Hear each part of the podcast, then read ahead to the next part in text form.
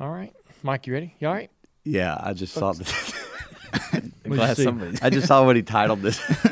Oh, What'd you title it? is it? Up dog. That's right. Oh my god, we're just pulling out of thin air. I mean, Is there like a is there like a a, ga- a, a show name randomizer on the Right. on- my- website? My, brain, I guess. yeah. Like, Wait, what is it? Your brain is the randomizer. brain's the randomizer. I believe that. I believe it. Wait, what's up, dog? nothing much, man. What's up? All with you? right. What do you think? Did he get him? Am I hungover? What? what? Nah, a little slightly. we don't know what we're doing over here. Are you kidding me, Mike? Hey everybody, it's Dale Jr. back again. Another episode of the Dale Jr. Download. It's Thursday, March 16th, 2023. And we're in the Bojangle studio with my co-host Mike Davis. Mike, how's it going? It's going well. How you doing? I see this bracket laying in front of you. What, Yeah. What's going on with that? I don't know. I'm, You're you- studying I'm it assuming, pretty. No, I'm assuming you have one too. I mean, this is our producer doing his job, I guess. So Yeah. we have a bracket in front of us, and uh, but it's not a March Madness bracket. What is this? No, no. Alex? It is the best kind of beer bracket, which we'll get to later in the show. Okay. Okay, All I love that. So we're gonna do a beer bracket later in the show, and uh, which, damn, that's actually a lot of fun. I'm looking Yeah, forward to that. I Can we know. just skip right forward? Yeah. A lot to talk about today. Um, we had a uh, Tuesday episode of Dirty Air, and uh, we got a lot of updates about uh, things that have happened in the last couple of days. But I wanted to point everybody toward um, a show that we uh, we put out yesterday, uh, Business of Motorsports. My sister Kelly uh, is going to be doing a few of these throughout the year, uh, where she will be the host of our Wednesday show, and she'll have a guest in here, but covering uh, basically how these motorsports teams are ran. Really fascinating um, episode this week with the president of 2311. And one of the things that uh, I'm excited about for Kelly to sit down and talk about, this will be a really great episode that y'all should encourage her to do, Mike, right. is the history of the souvenir business Yes. in motorsports. Yeah. How fascinating. And so I'm talking, Kelly was in on that years, years ago. I hired her out of that business. And the teams, I mean, there was crazy numbers that the teams and drivers were all making.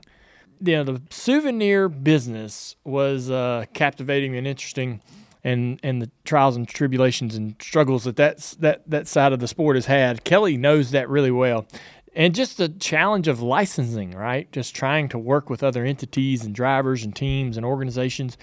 And Junior Motorsports has done a lot of that. So I would be fascinated to sort of hear her opinion of all of those things that's went on in the sport over the last decade or two, and then where we're headed. You know, what's best for us moving forward. That's a fascinating idea. We are absolutely going to do that because, uh, yeah, we've got not just Kelly, but we've got relationships with people even in this building that would be fascinating to get their uh, their perspective and also their history. Boy, in its prime, like you said, Yeah, was so- there some money being exchanged in that souvenir business? My God, So I think Kelly's, you know, found a nice little place uh, to to really put together some great content with this idea of this podcast, Business of Motorsports. Uh, the first episode came out this week. Please go check it out. Um, but let's go ahead and go over, um, you know, what's been going on this week in NASCAR. Uh, Hendrick Motorsports and Kaulig, uh, a big, big penalty came down uh, for some, you know, messing with the louvers. The louvers are these uh, vents in the hoods of the race car, and um, basically the air travels uh, into the grill and out the out the hood of the hood of the car through these louvers, and um, NASCAR saw something that the teams had apparently done to modify them that they didn't like, and came down on all four teams sort of individually, penalizing each team 100 grand and 10 playoff points. And so actually, uh, they were docked 100 points as well. So, um, I, you know, I think the 31 car for Justin Haley is now minus 40, 40. or some. right? Uh, so he's in a hole. He's got less points than I do, and um, you know, uh, Bowman was leading the points, and now he's you know 27th or some. Shit. So Um, it's a massive, massive penalty uh, across the board. And this penalty has, you know, you look at the numbers. Okay, hundred grand, write the check, hundred points. There, you know, say bye bye to those ten playoff points that you that you might have had or never had. Um, that all will the points situation will resonate throughout the season because you know this could affect them uh, deep into the playoffs as they cycle through the rounds. Should they get to that point, uh, they will miss these playoff points. This will con- this conversation will be in the broadcast booth, re- regrettably, um, all year long, and we will be talking about as we go through the playoffs all of the things that the Hendrick cars experience. That ten playoff points and what that how that's going to affect them is going to be part of the conversation. And now introduced into this as well. So Chase Elliott is not penalized, right? Should he come back and and do well, right? Get into the playoffs. Now we've got to explain to everybody why Chase Elliott is not part of this conversation. Right? And how, you know, we had the same situation last year with with the owners points where one where Kurt Busch and, and the 2311 and the owners points and drivers points and everything was different.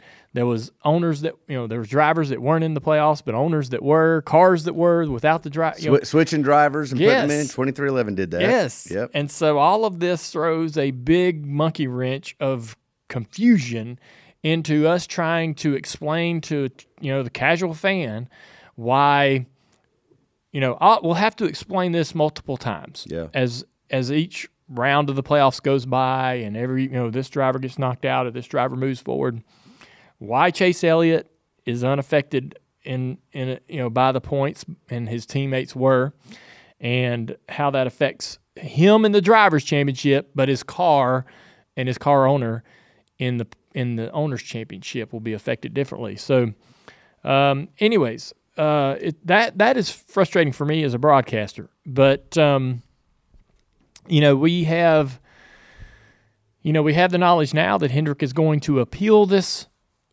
uh, penalty, which I think they, you know, obviously they should. I anytime I think if you're a car car owner and you get a massive penalty, um unless it's like you know, man, I've caught red-handed and everybody in the world can see what I did and there's no way around this.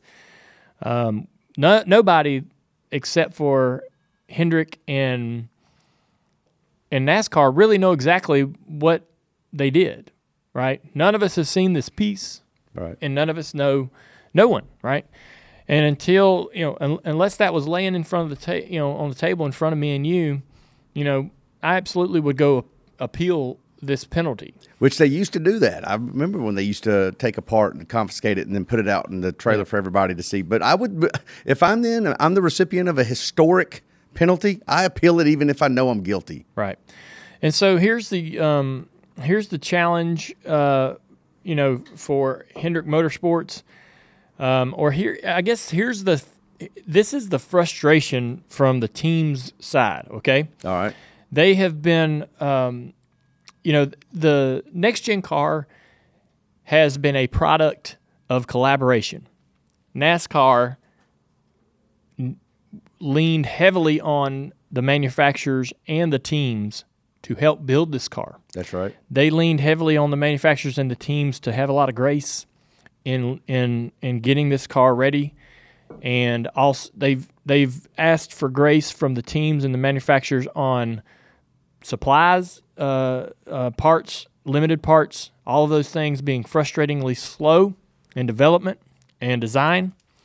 They've asked for grace in safety on this car and so um, you know it's been a big massive collaboration to get this car done. And then in this off season, there was a lot of um, resubmitted uh, designs for uh, improvements from the from the firewall forward on all the cars. The the Ford Ford cars had some challenges with parts and pieces fitting properly last year. Chevy had some overheating issues. So, anyways, there was a there was a new submitted front end design for every manufacturer that had to be um, processed this off season. So it has to go to NASCAR to get approved. The manufacturer gets the approval, then they have to submit the um, the drawings and the CAD to the design team that's going to manufacture these parts, and all this has to happen really quickly.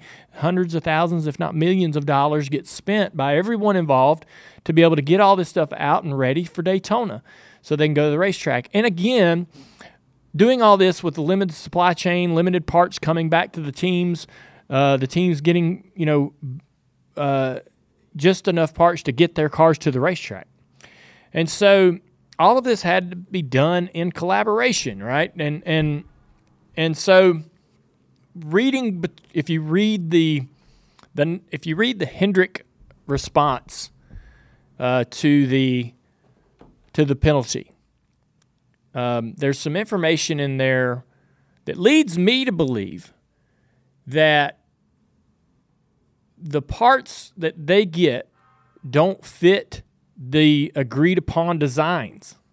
The parts that they're getting are coming to them out of tolerance. And so one part laying on a table does not look or fit exactly like the part laying next to it. And so that is frustrating. And there has been apparently some communication back and forth on what are they allowed to do to get this part to fit.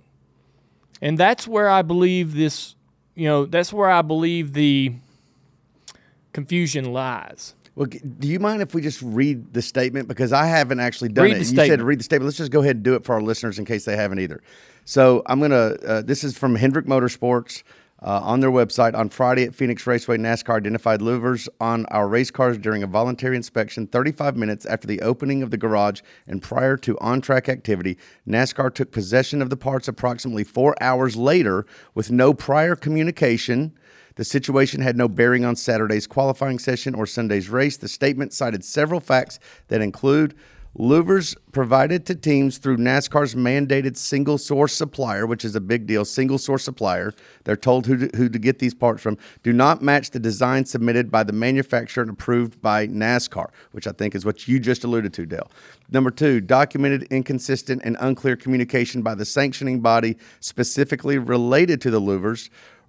Three recent comparable penalties issued by NASCAR have been related to issues discovered during a post race inspection. For the March 19th NASCAR Cup Series event at Atlanta Motor Speedway, Hendrick Motorsports has elected not to request deferral of personal, uh, personnel suspension, citing a strategic decision. Atlanta is now uh, uh, is now drafting a drafting track in a super speedway style race. Substitute crew chiefs have not been de- determined. So then they get into the penalties, but I think they just addressed the thing that you are. All right. Okay, go ahead. So basically, what I'm getting from that is that NASCAR, NASCAR and the manufacturers work. Uh, NASCAR and Chevrolet, Toyota, Ford, they are the ones communicating back and forth. Chevy or, or Toyota says, "Hey, I'd like to alter this part or submit a new proposed no, nose piece, whatever it may be." That's a communication between the the manufacturer and NASCAR. Once it's approved, then the manufacturer goes to their teams and says, "Here's what has been approved." So there's this sort of line of communication. It's not direct team to NASCAR. It's not NASCAR to to HMS. Right. So it goes through this long process of emails and exchanges, right? And so I believe that, you know, there is a frustration from the teams that the parts all aren't the same. And so in a in a world of, of, of restrictions and rules that are within thousandths of an inch, uh, and you get a part that's quite a ways outside of the box and it's going to change the performance of your race car, there there would be frustration. If I know like I can only go get four of these pieces off the shelf, all four are going to measure differently. I've got to pick the one that I think performs the best, and the rest are basically useless to me.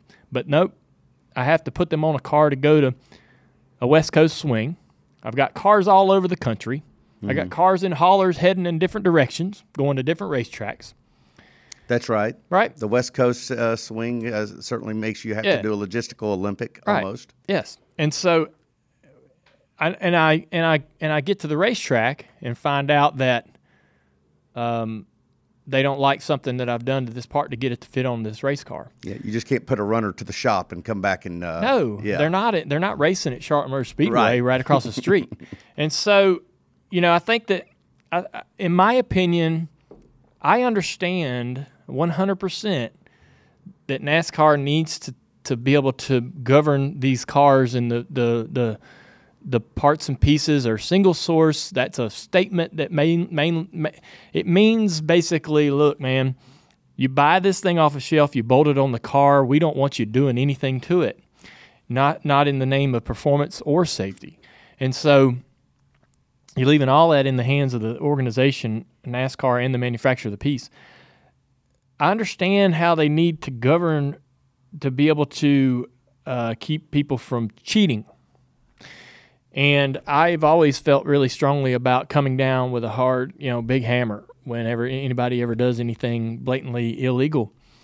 But at the same time, if the parts that are coming, which are, you know, carbon fiber and molded and, and, and cooked and and and they're being made in a very um I wouldn't say rushed fashion, but I mean there's a there's a limited amount of these pieces. There there was a big push in the off season to get all new stuff made for all the manufacturers by by one brand, one company is making all these pieces for everybody.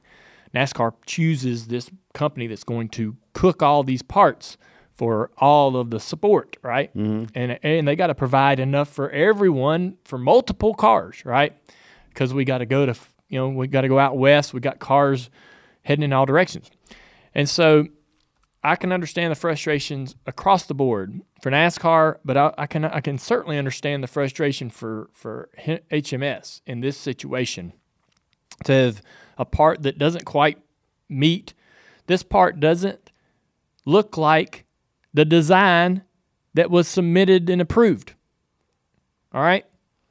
Now, if the if the part came to you and it, it's exactly like it was approved, I think that really NASCAR has a great case. But if it comes to you and it's like, hey man, it's not it's it's a little bit off of what the computer model is, and and now when I put it on the car, it doesn't fit like it's supposed to because it's not the same size. Um, so I think that that's where Hendrick is frustrated. They're not only having to, you know, they're not only having to uh, cut on these pieces to get them to actually fit on the car, but they're out of the performance box or out of they're they're they're so out of tolerance that you're going to go to the racetrack and get get beat by these pieces. And so um, it's a tough spot for everybody to be in. With all of that knowledge, I feel like that the uh, penalties are, are far too severe. And um, I mean, it's the biggest penalty, in my opinion, that's ever been handed down in the sport. And um, and I think that there, I think that there should be. Uh, I, I think that HMS is right to appeal, and I believe that they will have uh, a likely um, resolution that that lessens this penalty in in some way, some form. I don't know if it goes away entirely, but um, but I think you know with with everything that we know about limited supply, the pieces and parts coming in different shapes and forms, not all meeting the same sort of measurements. I mean, these are these uh, when you're when you're racing and and critiquing things to a thousandth of an inch, and and and the, uh, the difference in a thousandth of an inch could be a tenth or two tenths on the racetrack. Um, you know, it it it's got to be frustrating. So I think that with all of that information, um, it'll be interesting to see how this plays out. So So let me play a devil's advocate just for a second. Sure. Um, and I'm not saying that I believe this. I'm just playing Just- devil's advocate go. since uh, you gave a very good argument for on behalf of the teams. No, so clearly we can say that NASCAR is saying that there's been some sort of alterations to this part that has helped their performance. Wouldn't you think that a race team would say? Wouldn't they make a case Well- f- f- for uh, you know the imperfections and the and the urgencies that these parts have been manufactured? Wouldn't they do that by default, even if they had been doing something that they blatantly knew that was going to, you know, affect the performance. We're making an assumption that they did a, they did a modification that would help performance. That is an assumption. That's what I'm saying. I'm playing devil's advocate, which is nothing but an I don't even know if I'd go so far as to say and I'm assuming that's what happened. I'm just saying, knowing teams the way they do. Listen, we've been busted. I remember when Tony Jr. was messing with the spoiler, and uh, he he got handed a big old penalty. Um, but we know that Tony Jr. had an argument, and I'm, you know, that, but we also know that he was doing, uh, th- he knew what he was doing, and yet he's going to argue that uh, that he was innocent on this, and and that's just what teams are going to do. So I'm just saying, on de- NASCAR is basically saying that they did some sort of modifications, otherwise they wouldn't penalize them, right? My God, if that was not the case, they're penalizing them just because the part isn't what they approved. That is a big problem, and I think that's a very winnable appeal. Yeah, I do that. too. So that's so I think that NASCAR is not wrong in saying, look, don't you know, don't touch it and don't work on the part. Um, they're not wrong in that, but if the part comes to you, if you buy four of them and they're all different, You buy four of them, and if they're you're all buying different. four Yeah. four carbon fiber pieces and all of them come to you different shapes and you know different tolerances, and they're to get that thing to fit the way you want it to, and to get it to fit and look and and and and perform exactly like the guy in the garage next to you, right? yeah. And and NAS and NASCAR gave them apparently some areas where they could manipulate this piece. so that they fit. Yes. Yeah. Okay. So I mean, they gave them some areas to make it fit, and it still was still was so different. Well, think they- about the line of communication of of uh, you know where they could work and I mean all of the emails and and and and back you know the going from you know approvals to CAD the the pieces get approved from the manufacturer to the to the organization NASCAR then back to the teams um, it's flawed. it it's sounds- susceptible to uh, su- to mi- some miscommunication. it sounds like some things could get dropped in the and, and misinterpreted right absolutely. Yeah, that that's true. That's true. There's definitely imperfections in the process. Yeah, I'm fascinated by it, but um, and this is all new because this was never the way the sport was ran in the past. Right. Um, of certainly now, you know, nose pieces, tail pieces, roofs, and all those things were were were approved through the manufacturer, the OEM. Uh, would would have to get it approved, and then that information would come through the OEM to the team. So I mean, that line of communication is not uncommon in NASCAR, but to be doing this for every single part and piece on the race car, and as they continue to get redeveloped and redesigned and resubmitted, uh, it seems like that it could get a little murky.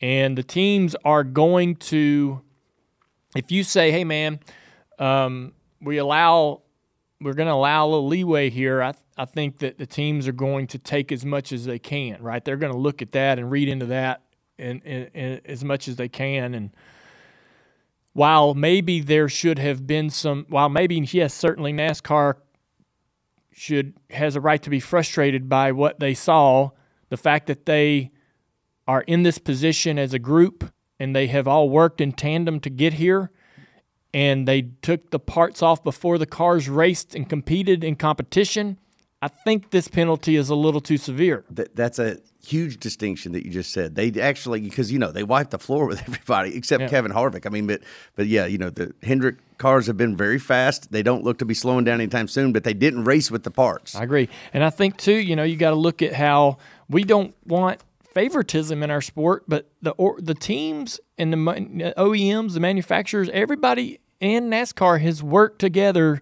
to get to this point and to uh, you know sort of get smacked around uh, so bad in front of the whole in front of the whole industry was uh, is is a bit tough to take if you're a team owner uh, and putting so much of your own investment into getting the sport in this new direction with this new car, right? Um, think about the the Garage 56 pl- program, Right. Where uh, Hendrick and NASCAR and everyone's working together. Same thing, same collaboration, right? Um, you would think that there would be, um, you would think that there would be a little. What's the word I'm looking for? Grace, maybe a little bit of a, a, a partnership. Yeah. I don't know. Some uh, who knows? I, mean, like if if certainly to get a historic penalty, you would you would have appreciated a heads up that you're tampering into some territory that's gonna you're gonna regret. Back out while you still can, or something like that. and I like think that. NASCAR would say that they gave them that a heads up. But yeah, grace is the word. I think everything that they've been through as a as an industry to get to the this point with the car and the grace that the teams and the manufacturers have shown NASCAR with the car um, could go both ways. Hey everyone, Dirty Mo Media President Mike Davis here. Excited to tell you about one of our newest sponsors at Dirty Mo, Airbnb. The irony here is that Airbnb is new to Dirty Mo Media, but Dirty Mo Media is not new to Airbnb. It has been accommodating us for years. And if you are a race fan, and I think you are, you know why. I mean, you've booked hotels at uh, during a race weekend. The, the prices are insane. You're stuck with these unreasonable multi-night minimums. Whereas Airbnb, you got many choices, all within proximity, and it ends up being way more affordable. Now, I'm not only a frequent Airbnb guest, but my wife and I are also Airbnb hosts. And you should be too. We've been doing it for years. I'll tell you why. We have an investment property that we realized it could be earning additional income through Airbnb.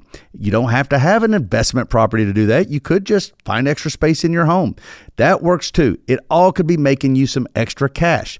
Your home might be worth more than you think. Find out how much at airbnb.com slash host. Let's move on. Uh, Denny Hamlin, dock 25 points, fined $50,000 for uh, comments on his podcast, a Dirty Mo Media podcast, aptly named Actions Detrimental. hey, man, we thought it was a great name.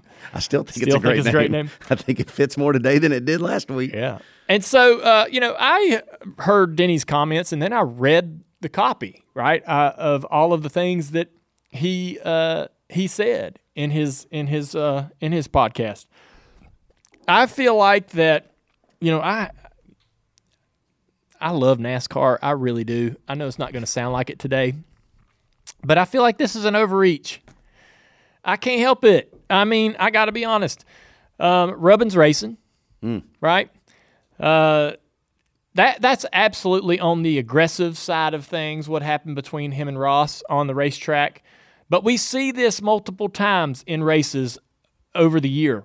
I've seen this in racing all my life. You take guys into the wall. You you you run you run you take away the racetrack. I mean, if they're gonna if they're smart enough to lift and there's not contact, good for them. Uh, but you have times throughout races where guys just blatantly either don't know you're even there or know you're there and don't care, right? Um, we hardly penalize drivers for those type of infractions, and rarely do those drivers admit it, you know, that it was intentional or anything. Um, and maybe that's the difference. But we're now in a time where social media and outlets like podcasts they give drivers a new unfiltered platform you know and i think that as we evolve as a sport nascar needs to evolve in how they view the way drivers use these platforms right and so if if denny gets out of the car and, and they get a microphone on in his face on pit road and he goes i wrecked him right there boom bam I would view that differently than Denny getting on his podcast on a Wednesday and going, "Yeah, man, I didn't take care of that guy." You you would view it differently how? I would say in the heat of the moment, you've gotten out of the car at the racetrack on the property and said, "Look, I, the thing I just did, I meant to do it." I might get a, I might, I might have a problem with that.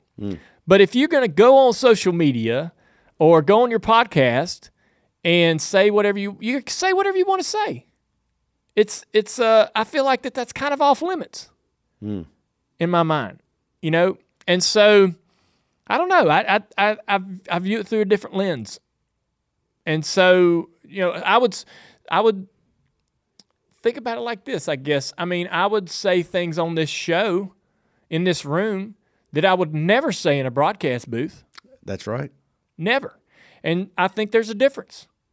There is. And so, you know, I think NASCAR needs to of uh, NASCAR's a, a, a view of how drivers are using these platforms might need to evolve as the platforms evolve, right? And so maybe they could just have a bit of an open mind to, hey man, the guy's on his podcast running his mouth. I feel like he ran his mouth, didn't like what he said, but that's you know that's going that's sort of out of the arena.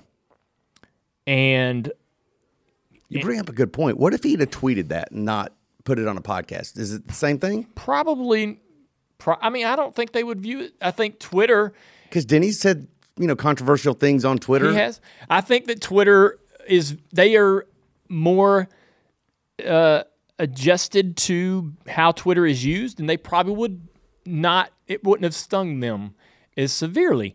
And now you know his podcast is new. Pod, a driver going on a podcast and being so uh, transparent is a new a new thing for them, right? It's new for all of us. We were all taken aback by what we saw or heard from Denny on the show. Yeah, we reacted to it on all Tuesday. Of us, all of us were shocked by it. Yeah. Um, and I think that, you know, that's probably, you know, why NASCAR reacted the way they did because it's sort of this it was a new it was a new thing, you know, for a driver to go on a podcast and say those type of things.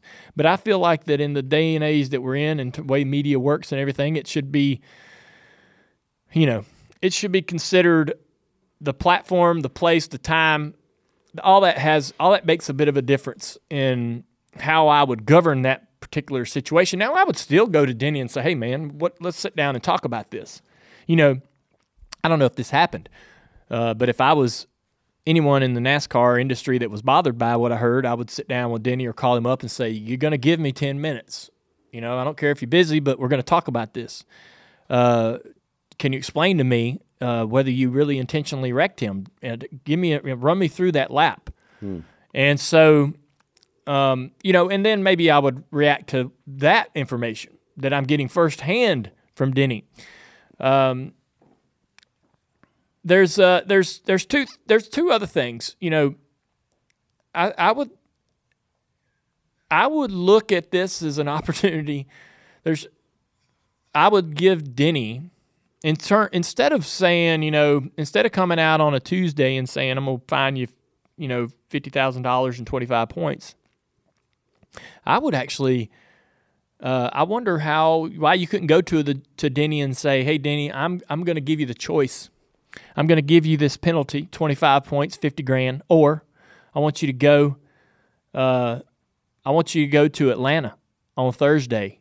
I got a media tour lined up for you. Yeah. I got radio shows for you to do. I got local TV for you to do. You're going to be busy from probably about 10 o'clock to 4 p.m. The old Bill France way, like the old school way, just Yeah. make them make them work. That's right. Put them to work. Yeah. So that is while mm. while look, man, we all you know eh, we all think that promoting the sport is a good thing, but to be honest with you, Denny would not really love the idea of going into Atlanta and spending an you know entire day doing uh, local spots, satellite media tours, and all those things. But it would get the message across. And so, while you're sort of punishing Denny in a way, you're also promoting the sport and allowing Denny to go promote the sport. I mean, behind closed doors, I would be taking Ross and Denny both to a fine steakhouse and giving them Rolexes because everything that they've done in the past two years has drawn nothing but good attention. to the- Right. nothing but good attention. I don't, and and I to your point on on your Twitter post of you not wanting neither one of them to change, be true to themselves. Absolutely, Denny, don't change. Don't change. Ross, please do not change. Right. So, I, as, as frustrated as Denny is with the way Ross raises him, Ross, please don't change that. Right. Keep frustrating Denny. We need we need a rivalry. Yes. And so I don't want any of that stifled. And I'm afraid that as, you know, NASCAR reacted, they will stifle Denny's uh you know, Denny going on his podcast and being honest, right? People are enjoying this podcast. People are enjoying this sort of inside look in Denny's life, his business, how he how he views the sport and the things that happen to him on a on a on a base on a weekly basis. I wish we had all the drivers doing that. Um, Corey, Corey LaJoie is doing an amazing job with stacking pennies, Yes. uh, and and we need more drivers creating their own content like this, hosting their own shows, really, you know. And so this is a great thing. And I know that um, NASCAR in their statement said that they we lo- we love Denny having his podcast. We love what he's doing with that. But I'm afraid this will this will stifle him. Uh, and, and other drivers, other drivers are going to see this and go, "Oh man, man I am going to zip my lip for a little while here. I'm gonna, I'm Of course they will. I'm gonna withdraw just so much. And worse, worse than that, that they stifle the activity on the racetrack. Look, nobody, you don't have to love everything that happens on the track. You can hate what Denny did on that last lap. 100%. We can we can all be frustrated by it. The the the you know the talking heads in the media, myself included, can criticize and critique all of the decisions that were made, but it is it is drama, and you need a little bit of that. That's part of the recipe for a good show. It isn't the lead actor. It's not the lead of the plot. You got the guy winning the race. That's your star. And how he did it, that's your plot. But you got to have these little things boiling in the bottom. right. And so I'm afraid that, you know, we, we definitely don't want to go back to boys have at it and just like, you know, the lawlessness in the garage of, you know, drivers doing whatever they want to do in anywhere, anyhow, on the racetrack and off the racetrack. But you got to let these guys, you know, have these little spats. And, um, and I, maybe they don't have a problem with it. It's the fact that he came out and was so blatantly, Yeah. Blatantly sort of, you know, I guess It, people say that it's almost like he dared them to do something. Yeah. See, that was the I heard I was talking to you about that and I didn't feel like he was daring NASCAR. I feel like that he was daring Ross. Mm. Like he was basically saying, "All right, you know, I mean the Denny, when I listened to Denny's comments, it was kind of like everybody been telling me I wouldn't do nothing. Everybody been saying I wouldn't I wouldn't hit him back or try to get him back. And and this is my this is my way of doing it. And and he even said it was stupid because he cost himself so many spots. I mean, he was really honest about it. He was like, you know, I, I, I was I was losing control. I decided if I'm going, he's going with me. Yeah, and he was being sarcastic in a way. We all knew that. That Yeah. was just him, the way he was teeing it up, just to be Yeah. entertaining. Yeah. I mean, I, I there are some instances in the past year where this points penalty is consistent. Like, um, I got it right here. Um, William Byron last year penalized 25 points, $50,000 after he wrecked Denny Hamlin at Texas during a playoff race. Um, and so now Byron appealed that, which Denny says he's not going to appeal it. Byron appealed it, and it was dropped to zero points and a hundred thousand dollar fine. So, Bubba, Which I thought was unreal, to be honest with you. I couldn't believe that they. well, got Byron was back. more than happy to pay that one hundred thousand dollars. Of course, the points And is get what the points. stunk- Right I in agree. the playoffs, yes. I think Denny should appeal this. I think he should appeal it based just on that alone. This was a playoff race that all this went down between William and Denny. Um, Bubba spun during the Texas playoff race uh, in 2019. He admitted it on NBC Sports that he had done it on purpose to gain a caution. Sometime later, even. He was yeah, and he was uh, fifty points and fifty thousand dollars. So um, and you know the the thing with Ross and Denny has been going on since 2022 at Gateway. They had issues at Gateway, Atlanta, Martinsville, Pocono, the Clash at Coliseum. Um, you know these guys just can't stay away from each other. Um, and I hope it continues. But I think Denny should appeal. I know he decided that I guess he's not going to appeal it. I think he should, considering that you know the points again, just like I mentioned with the HMS points. I mean, losing that points could trickle into some other issues later down into the season. Um, I guess Denny thinks, hey, if I win a race, it's all good. Uh, they didn't take any playoff points away. Um, I don't think Denny's so much worried about the 50 grand as much as he is just the the principle of it all. The principle, right? Yeah. right, right. Let me ask you a question real quick. Um, somebody in the industry that's you know uh, pretty relevant uh, texted me last night, and these this person is familiar with the rule book. I am not. The rule book's not public, so I don't know where to even go find the rule book. But this person said intent was removed from the rule book this year, so that admitting that he intended to go ruin his day should not matter. I don't understand. You don't understand what I'm saying? Yeah. Yeah. Basically, again, I don't know if this intent, you know, they were saying that the reason they had to do something was because he intentionally manipulated the race or intentionally spun somebody out, intentionally wrecked them, whatever you want to call it. And uh, but but this person said that uh, intent was actually removed from the rule book language Yeah. this year, and so it should not even matter that he admitted that he intended to go. You know, I'm having a bad day, and you're gonna have a bad day with me, buddy. Um, I don't know if you know anything more about that. I don't. Yeah. I'm just. I think that's curious. I mean, I've had, there's been so many. I understand that in this situation, Denny went on a podcast and gave a lot of information about this certain incident that, and, and spelled out his reasoning for doing it and what he did and what he thought. But every freaking race, something happens. There's an intention. Every single race, somebody gets annoyed because they got raced too hard in the last corner, so they door you on the next straightaway Yeah. and and in, and and, and it, sometimes that'll cut a tire down. I've seen it cut tires down, and it wrecks. The guy goes into the fence into turn one. I've done it. I ran into the side of Reed and Sorenson on Reed Sorenson on on the front straightaway at uh, Fontana one year. He, I didn't like the way he raced me in three and four. I door him on the front straightaway. My pipes cut his left rear tire down, and he crashed into turn one. Jimmy Elledge was the crew chief. Oh, that's awkward. Yeah. and so um my point is is that and I've had that happen to me, you know, where a guy, you know, I raced a guy and I'm thinking, man, I'm having fun. We're racing and he doors me on the next straightaway cuz he's mad that I'm not letting him go. And that's an intentional act that these things are just so common. Now, Denny's was much, much more aggressive, and he continued to beat on the back bumper of the one car as they come to the checker flag. Um, you know, but dang man, I mean, that's just that to me is I I look at that and go, damn, that's the same thing you see or hope to see every time you buy a ticket to a Saturday night, Friday night short track race. You hope that you're going to see some shit like that go down.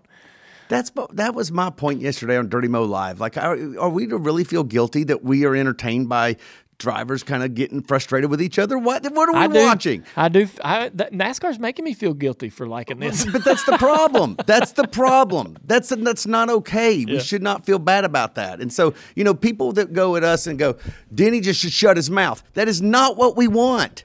And I'm not talking about we as Dirty Mo Media. I'm talking about we as race fans do not want to encourage drivers to shut their mouth. Yeah, I I agree. Um, I'll go to uh, Jeff Gluck's tweet, which was one of my favorites from yesterday. Yeah, you tell them that's what NASCAR needs for all those drivers to keep their Well, damn. hold up, hold up. Read up, read what he's responding to. If you're going to read that tweet, because somebody went to him first, and he's responding to it. I don't- still think it's Well, somebody was like, basically, they just need to shut their mouths. You know, that was paraphrasing the va- and now he's. that's what you just said. So okay, I was I didn't kinda, know. Okay, I'm just helping out. That's all. Go ahead, read it. Oh man, it's so f***ed up. That was up. Well, it's all Gi- Giving up. the listeners some some context behind what you're about to read is up on a podcast. Well, that's even more up. All right. Well, so, so so I guess I'll get fined for that one too. Mike, say whatever you want. All right, go ahead. Read your read your tweet. All right. So, like Mike was implying, uh, uh, someone tweeted, um, "You don't have to tell on yourself on a podcast. Keep your mouth shut, and nothing happens." Right? That's right. Um, and so Gleff's, Jeff Gluck's uh, response was, "Yeah, you tell them. That's what NASCAR needs for all those drivers to keep their damn mouths shut. They show way too much personality as it is. Shut up and race, guys, and definitely don't do any podcasts. Thank goodness they'll all be quiet now." right. And right. so, um, you know, which it's funny to go. It's it- you know, it, that's a that's a whole nother conversation. It's it, Twitter was full of sarcasm and and and frustrations and people going people for what NASCAR did. People saying, "Hey man, just keep your mouth shut. Hey man, just don't go on your show and hey, qu- don't admit to the crime." Da da da da. Right. Right. But then there was another, you know, large group of people that were just as frustrated as, as Jeff Gluck was. Well, the people that are sitting there saying, shut your mouth, drivers, just know your role and, and, and, and don't say anything are the same ones that'll complain about the races being boring and that the cars don't make passes and all these things. The same ones that'll vote in, in Gluck's Twitter poll that the race was no good are also the same people with the same lazy take that drivers need to shut their mouth. It's hypocritical. Well, um, so there you go. I th- you know I think that's that's a that's our take on the HMS penalties, the the Kaulig penalties, the Denny Hamlin penalties. Maybe it, uh, I feel like it was a it was a bit harsh across the board. Maybe because it was so much all in one day. I don't really know, but um, either way, I'm you know, and I know that I've said in the past that I want NASCAR to be mean and stern and come down with a hammer on everything, right?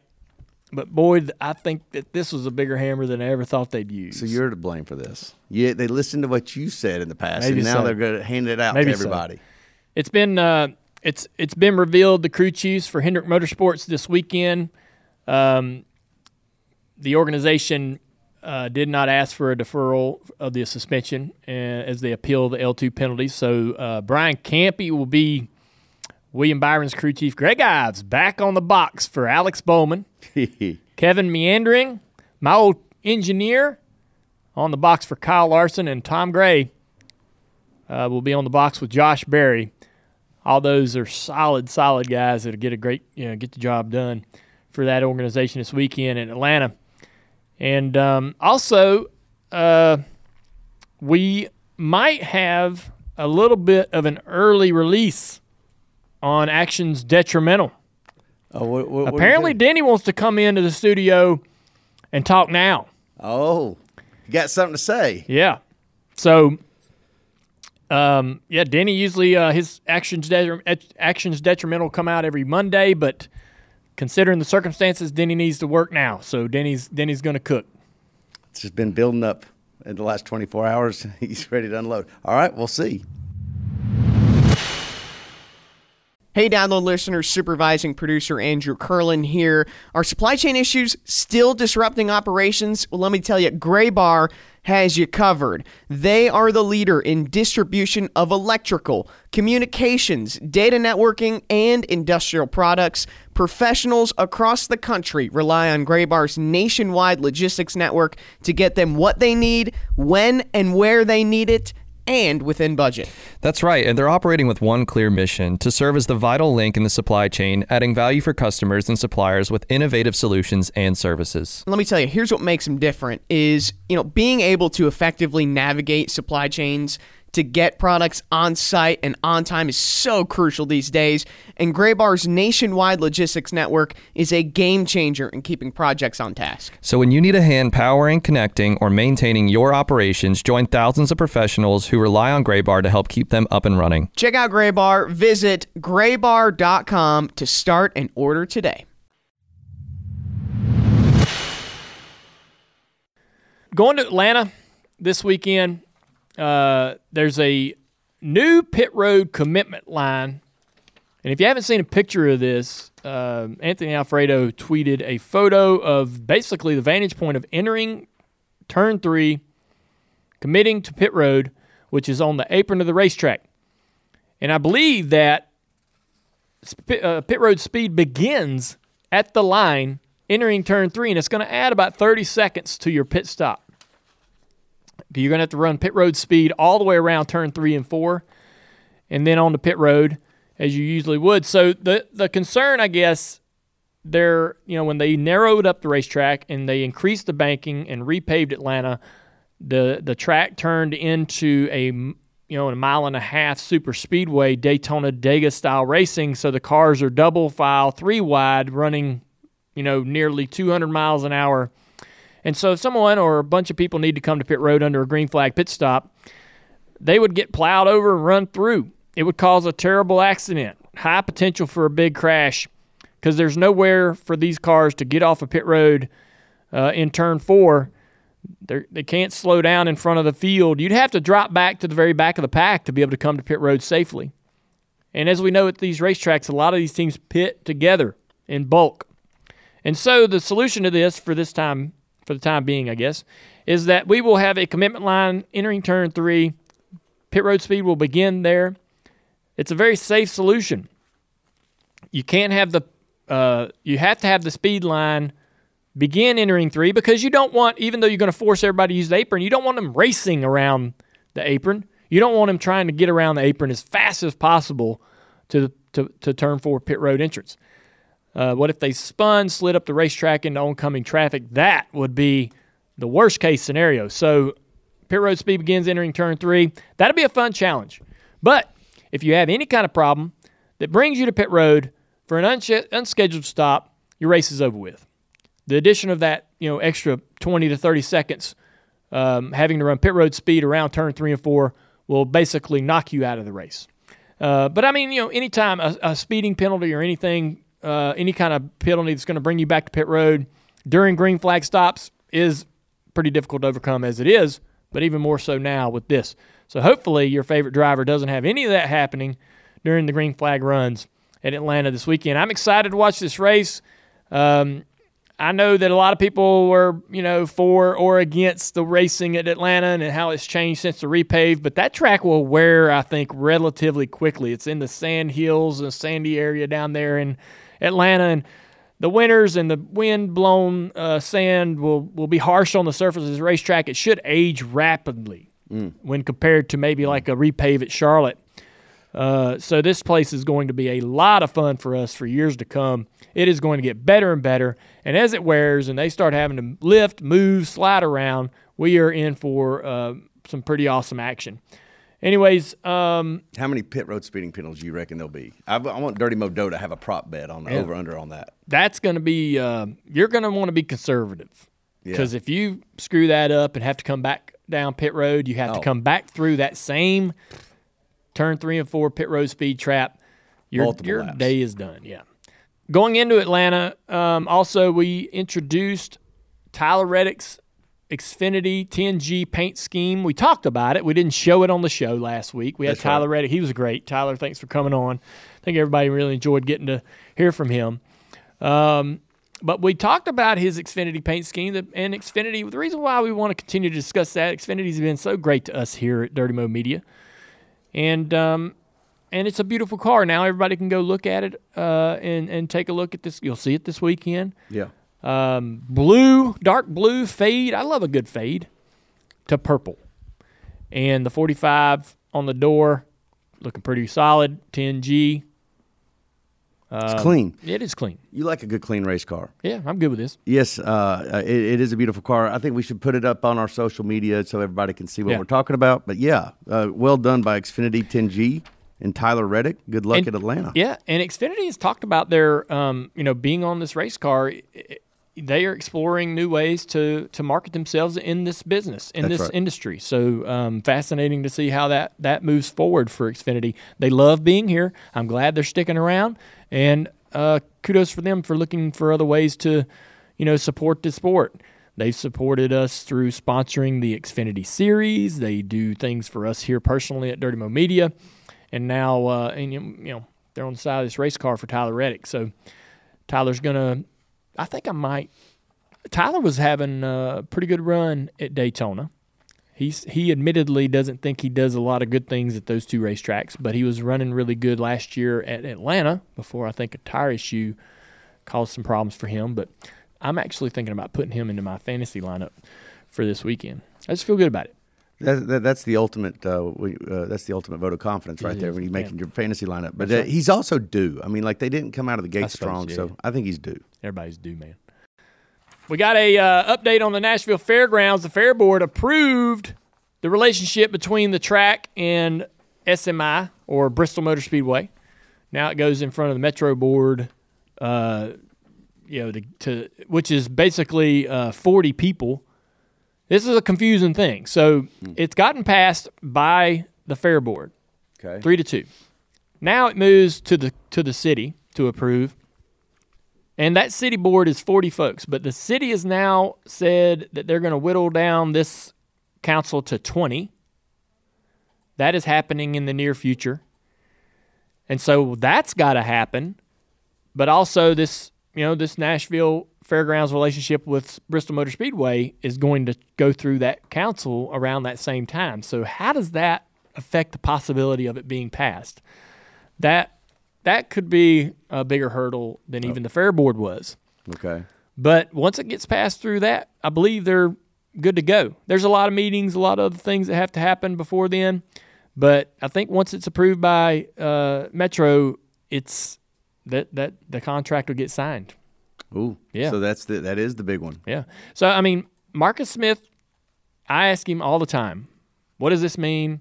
You know, there's there's there's gonna be a new mayor. Uh, there's you know the, the changes with the council, all of these challenges. Every time I go to him and say, "Hey, man, does this mean things are harder? Does this mean we're stalled out? Does this mean the fairgrounds might not happen?" He has not changed his position. Okay. He has been positive on it. Feels like they're in a good place. Feels good about it. They've already invested a ton of money into this process already. Hey, downloaders, let's take a second here and just have a conversation. A conversation about travel planning. You know, I, my assumption is that a lot of you probably been to NASCAR races, uh, and you maybe you go to one a year, maybe two or three a year. Um, certainly, there's some of you guys that uh, go to a lot more, but that, but you know, I think the average would be about one to three races a year. That's what you plan on. And I also know that we've got a lot of Dale Jr. Download listeners in the Southeast. Of course, we do, because this is NASCAR country, and then in the Appalachian uh, region and uh, in the Smoky Mountains up near Bristol, a lot of listeners. I'm thinking about my boy Billy Bradley. Um, one of the longtime Dale Jr. Download supporters, uh, but uh, up there at Bristol, see him at the track all the time. Bristol Motor Speedway is it is absolutely the most iconic venue on our circuit. I think we can all agree on that. Like it's you know maybe it's a debate that we could have, but like but in terms of the thing that people must go to once in their lives, they must go to Bristol. And I just I'm really just taken back by how awesome and how much planning the, the the Bristol folks are doing for this upcoming Bristol Dirt Race. I'm telling you, it's going to be on the race is on Easter Sunday. That's unique. Okay, that's unique to have a race on Easter Sunday. And so naturally, they are going above and beyond to make this experience for their ticket buyers, you know, a once in a lifetime experience, right? Tim Tebow, the Heisman Trophy winning quarterback from the University of Florida, went to the NFL, but just an amazing speaker. He's going to be delivering an Easter Sunday service uh, message for everyone. It's going to be free for uh, anyone who wants to attend.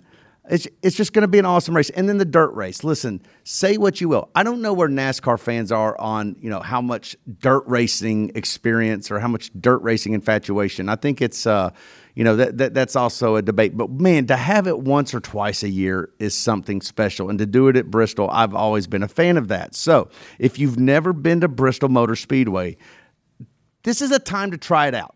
It's time to go. It's time to go. Make your plans to be there for the Food City Dirt Race on Sunday, April 9th. It's Bristol on dirt. You just got to go see it, right?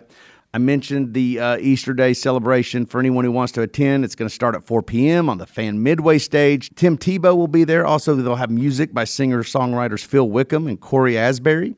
Uh, yeah, it's just going to be a fantastic event. Make the Bristol Race Weekend a family weekend to remember. You got the Kid Zone, you got Food City Fan Zone, you got the Fan Midway. Experience on site camping, tailgating, concerts, entertainment, great food, beverages. Also, speaking of kids, you know, kids' cup tickets are just $10. I mean, just $10 tickets. Take a kid to the race. Just do that. that that's that's an obligation us older race fans have these days. We got to take our kids to a race, get them involved, let them just not just see the racing, but hear it, feel it, smell it. You know, it's just a it's it's a unique experience all on its own, and we got to get these kids involved. And to get your weekend package and save, visit bristoltix.com. So yes, get the kids out there. It's the Bristol Food City Dirt Race, Sunday, April 9th. Kids cup tickets are $10. You can't miss it. Go do it. Let Tend Dental make your dream smile a reality. We offer a variety of top rated treatments, including Invisalign aligners. And for a limited time, Tend is offering $750 off orthodontic treatments. Offer valid through January 31st, so don't wait. Visit hellotend.com slash sale. That's hello, T-E-N-D dot com slash sale. And book your free consult today.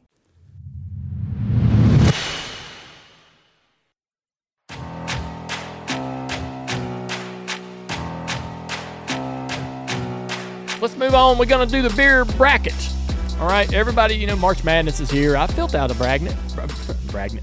I filled out a bracket, Mike. Did you fill one out? I heard that you uh, Did not. you were thinking about it or They would. You couldn't get the link to work. couldn't get the link. That's ex- I think that's a personal excuse. I don't know. I think it's suspicious. well. When I win, uh, I I filled out a bracket, and when I win, it'll be my bragnet. because you'll have a beer bragging on that too. Yeah, you'll feel good about it, won't you? Yeah. Yeah. Uh, so you, yeah, you told us about your bragging the other day Mm-hmm. uh, and who you had in your final four. This is a beer bracket. Uh, Okay. The best beer. What what the hell? All right, so I, you know when I was hearing about this, Alex, I thought we were actually going to have brands of beer. No. All right, but we're not.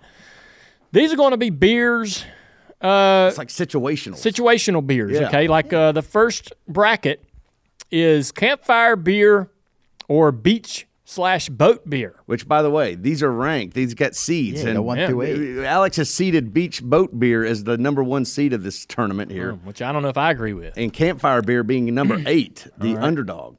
All right, so um, you know, beach boat beer, campfire beer. I think uh, beach boat beer is good for me. That's going to move on to my next round. All right, go ahead. Number Hap- two, number two, bracket number two, happy hour beer the fourth uh, seed. and free beer, free beer and happy hour beer. I get free beer all the time, so that's not a big deal to me. But I'm sure mostly people are going to say free beer. Don't I'm- you think? I'm one of them. All right, let's go with free beer. That's an upset. All right. After a win beer, that's after a victory of any kind. And shower beer. What about you, creep? What in the hell? the hell you doing Who's out? drinking uh, That- beer in the that's shower? a college thing. Yeah, you you've never never had had a shower beer? Oh yeah. I have never had a shower beer. Oh, it's it's life changing. Honestly. Okay, well, that ain't winning for me. After a win beer, let's go win beer. Wins that bracket. All right, the final bracket in the first round. First nice day beer. So, like the first day of spring, first day of 80 degree weather, the hangover cure beer. That's the one for me. The hangover cure beer. Hangover beer. Hair of the dog is going to move on because that basically means we're just starting over. Today is another party, right? Because that hangover beer leads to another 12 or so. So does that that's to imply that the actual drinking of a beer fixes the hangover? You right? never tried that? I, I've tried it. It's just never worked for well, me. you got to drink Yeah. more than one. Yeah. buddy. Okay. All right. Just to get drunk again. Round two beach beer and free beer. I'm going with the beach beer. I don't think that I will be. Uh, Yeah, this is the final four, by the way. Yeah. Beach beer versus free beer. Where are you going? I'm going beach. I am too. Beach, beach boat beer beats the free beer. I mean, I love free beer. Who doesn't? But sometimes, you know, free beer is on the boat. That's right. the second bracket of the final four, the after a win beer versus the hangover cure beer. I'm going with the uh, after a win beer. Well, I had uh, first nice day beer as making it to the semis, but then uh, we're back to being similar because after a win beer would be Yeah. better. So yeah, as much as I love the hangover beer because for me that signals that we're going to drink all day. The win beer is a good damn beer. congratulations on pronouncing signal right. That was impressive. Did I get that one I? I would have lost that bet. Don't, don't be excited the next time I say it. All right, so All right. we have the same championship. here. Championship round: beach boat beer versus after a win beer. Beach boat beer after a win beer. Mm, that's a tough one. Is that your final two? My so I was like Mike. I had the uh, first nice day beer moving on. Yeah, but what's your final two? My final two is beach beer versus after uh, uh, first nice day beer. First nice day. Yeah. All right. An- An- Andrew, did you? Uh, I'll be honest. I just turned 21, so I haven't been to a beach Jesus drank Christ. beer yet. I, Oh, I that need to should have go been on one a of the trip. things. The, uh, Should've. turning 21 beer. It should have, yeah, Oh, That's that's, kind a of good a- one. That's a good one. After a win beer. yeah. That's a Be your win. turning 21 I don't know. I'm that's telling my you. that's Get to use your after real win ID beer. at the bar. Yeah, that's a win. I don't know that, um, you know, I think my turning 21 beer would probably be my least favorite because it was probably my least favorite beer I've ever drank. Not a chance it was the I- first one. yeah. the first beer you drink is your least favorite beer Yeah. ever. Yeah. They all get better from that moment on. I don't know. The Ken Schrader story, the week the week story with Ken Schrader, Look, it sounded like you I enjoyed was- those beers that I day. did drink a lot of beer, but I forced the first, first handful of them down. I got you. You know, when you're young, beer tastes like shit. Yeah. No, nobody, nobody. I don't. There ain't many people that drink their first beer and go, "Hell Yum. yeah, Yeah. I- this is time I turned amazing! 21, I didn't wanna what a a recipe!" I'm Yeah. just I'm just coming around to it. So oh, so you don't even drink beer? No, now now now I'm starting Okay. to get the taste for it. It takes a while, but dude, once Yeah. you lock in, it's weird. Once Yeah. you lock in, mm-hmm. you're like, you know, these are good. It's weird, man. Hooked for 'cause it- life. Also a problem in some cases. yeah. Well, something that tastes so bad out of the gate you'd think you'd never acquire taste for it. Yeah, perseverance. Yes. You just gotta keep going. All right, let's get back to it. get to it. Beach boat beer versus after a wind beer. Ah, man, this is a tough one. Well, it's not for me. It ain't beach boat. I'm going beach boat. All baby. right, Mike says beach boat. You you just said the beach is overrated last Yeah. week, and now you think the beach beer is the best. Hey, that's the next conversation. beer? It's more like a boat beer. Okay, it's Oh, boat That's Okay. the only way Mike can enjoy. Yeah. Beach. Listen, by the way, beach being overrated doesn't mean that I can't, I wouldn't enjoy the beer. I'm gonna go after a wind beer. Wind beer for me, buddy. Um, you know, wind beer. Now, beach boat beer is a great beer. All right, but you can do that any day. Right? You can drive your ass over to the dock get on that boat and have that beer right now. This wind beer only happens when you win. That's the problem for me. That's why that I beer don't get is that so. opportunity. That's what I'm saying. That's anything. what makes that beer better Special, yeah. and special. And oftentimes, uh, you're celebrating uh, with other people in this moment. That's true. And they're all like minded, happy, thrilled, Yeah. spilling beer. Pouring Pouring on, beer. on people. Yeah. Yeah, I guess that's part of it. And again, much like the hangover beer, the wind beer means that you're going to drink lots of them. Yeah. These all do feed into each Yeah. other some way. They're I all- like I all- like the beer that's going to have more beer with it. Yeah. Um, you know, you don't know the campfire beer. That might be a brief little sit down. That might be a lot, Right? Yeah. The uh, the happy hour beer, there you go, one hour of beer. Uh, the shower beer is what fifteen minutes of beer. So uh, I don't know. There's there's more questions. There's more questions than answers on the shower beer. Yeah, I feel guess my point is, is I see I, when I see the hangover beer and the after the wind beer, I'm thinking, man, that's twelve hours of beer. Yeah. Yeah. All right, Yeah. What Dale? I have a question for you. So the retirement beer you had after Yeah. your Ho- final race. I was just thinking about does that. Where does that rank? those with- were good beers. Yeah. yeah, Yeah. Those are kind of very similar to after the wind beer. Yeah, I Yeah, thought so. They're very unique. They're very close. See, I'm going to just make a point though that Dale also to, to to be able to enjoy those beers to their full capability, he had somebody keeping them on ice and being prepared, and that is important. The same because person- nobody wants a warm beer. Yeah, but the same person that was keeping them on ice was also going to take and drink one of those beers. That's important. They were motivated. Right. Yeah. Right. That's right. So, um, yeah, you it's, we had some great reactions. Speaking of the beach uh, being overrated, Mike's take was the beach is overrated. My take is that I'd love to, you know, I love to drag all my out there and spend hours. Um, we were discussing that because y'all were surprised by how many people also agreed with Mike. A ton of people. Mike's biggest complaint about this show um, is that everyone agrees with me, and when we debate, he always take, takes the, takes the into the stick, right? That's that's a fair assessment. Yeah. And so on this That's accurate. on this particular uh, debate, you feel like, hey, man, I had a pretty large Yeah. group of people that were very supportive of my point of view. I feel like I dunked on all of y'all, every one of you. If you get like forty five percent of the likes, Oh, that you dunked on us. First of all, it, it, it wasn't even a fair fight uh, because this, these, this team of talented professionals that surround me right now tee it up as are you on Team Dale or Team Mike? Come on, guys. What what a lousy way to, t- to tee that up. And I still got 45%. That is a huge win because you don't go tee it up Team Dale or Team Mike. Are you talking about the 15 time most popular driver? Yeah. The Hall of Famer? Or the We need- guy who What are, what are people going to vote? And yet I still got 45%. we didn't give people the option to to choose um, neither. And, you know, typically in a, in the in those type of polls, you you there's an A, B, and a C. and so I true. I feel like that since we didn't do that, and you you got less than half of the votes, it was it was not a good win. Oh, please. I've, I've already done my celebration parade, dude. I have gone to the halls. I have, yeah, I have made everybody feel bad about themselves. Uh, I feel good about it. There was a lot of good like uh, like a swim up bar. I'm more of a swim up bar guy than a beach guy. I'm like, well, Oh. That that's a good. Hold up. That's what was Then in- you're on my side, then, Well, I, so I don't even don't even sit there and act like that. A swim up That's bar? exactly my point. You'd like rather be in a swimming pool than a beach because the swimming pool's not salty. It doesn't have animals that'll eat you. All these things. There's, there's just a few of them. You're you're on my side. There was a couple that swayed me a little bit, but I'm still a beach guy. Here's your problem. you guys can't actually disagree with Dale in front of Dale. No, I can. No, you can't. Well, he's oh, he's been right all the time. So Oh God, look at you people. Pathetic. It's pitiful. It really is. Anyways, I think I just dunked on you. you did. How did you dunk on me? he said I'm right all the time. when you have a right opinion, Mike, I'll agree with you. But oh, currently, Gosh, Mike. Well, listen. Let's just move listen, on before the this crowd, gets any the crowd. The crowd has spoken. Listen, you guys, you guys all fall in line. You know, make him feel good. Let's He's been gone. He's been on to- vacation. You better stop. It's gonna get worse.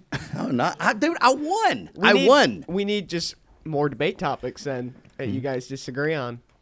Uh, just pick a topic. I'm sure we'll disagree on it. it's Kaley Cuoco for Priceline. Ready to go to your happy place for a happy price? Well, why didn't you say so? Just download the Priceline app right now and save up to 60% on hotels. So, whether it's Cousin Kevin's Kazoo concert in Kansas City, go Kevin, or Becky's Bachelorette Bash in Bermuda, you never have to miss a trip ever again. So, download the Priceline app today. Your savings are waiting. Go to your happy place for a happy price. Go to your happy price, Priceline.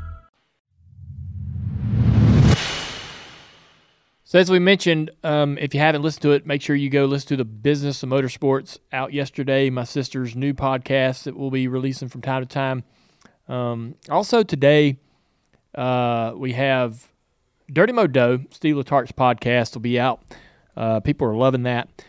And uh, Speed Street came out yesterday, and you had an amazing guest for that show. Colton Herta is on the show. That's a big get. And so well done, uh, Conor Daly and Joey Molinaro. Can't wait to listen to that. All right, everybody. Thanks for tuning in today. It's been a lot of fun uh, going around and around on everything that's happening in the sport. It has been a week. I uh, hope everybody enjoys themselves watching this weekend in Atlanta. Uh, we're going to leave you with uh, Short Track Insider, hosted by Hannah Newhouse, a new segment uh, that we love here at Dirty Mo Media, talking everything grassroots racing that's going on out in the sport. And there is a lot happening at the short tracks these weeks. Y'all have a good one.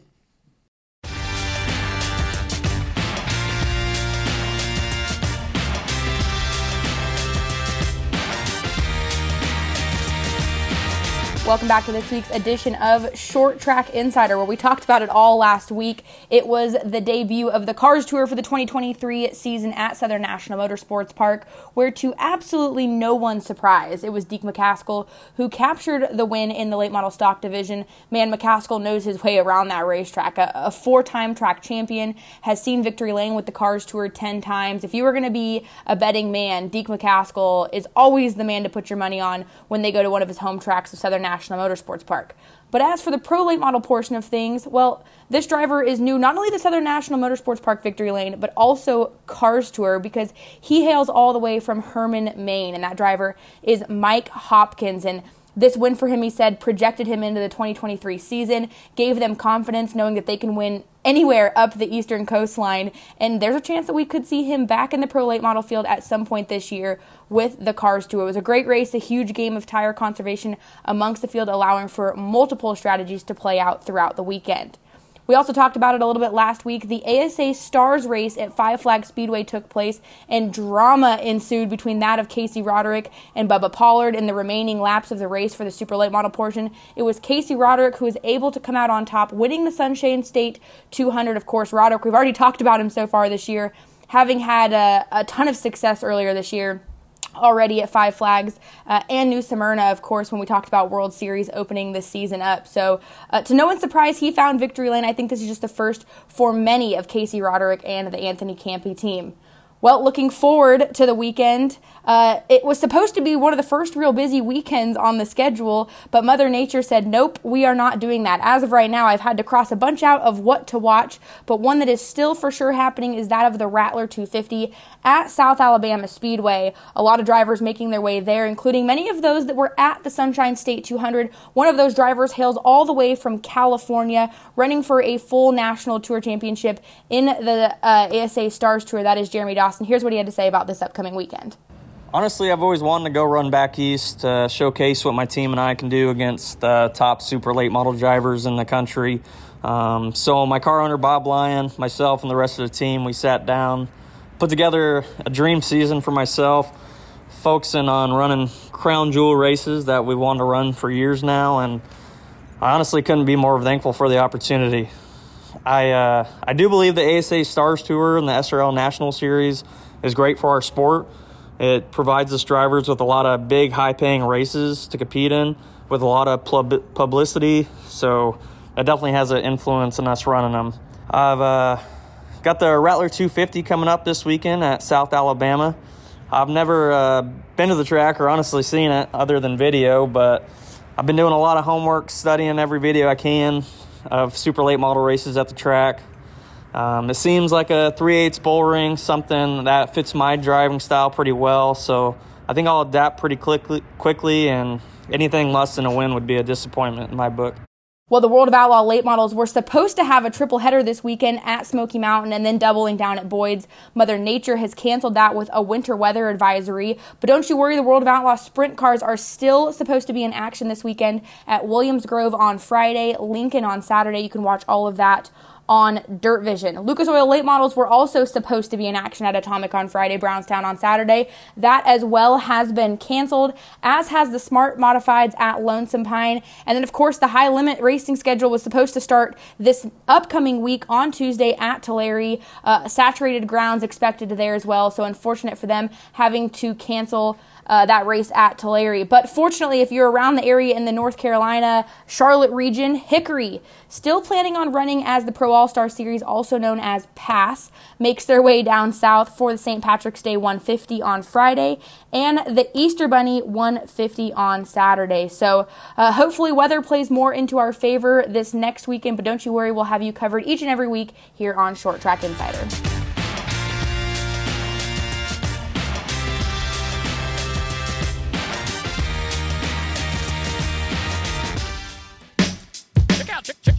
Mo Media. Check out Dirty Mo Media. on Twitter, Facebook, TikTok, and Instagram.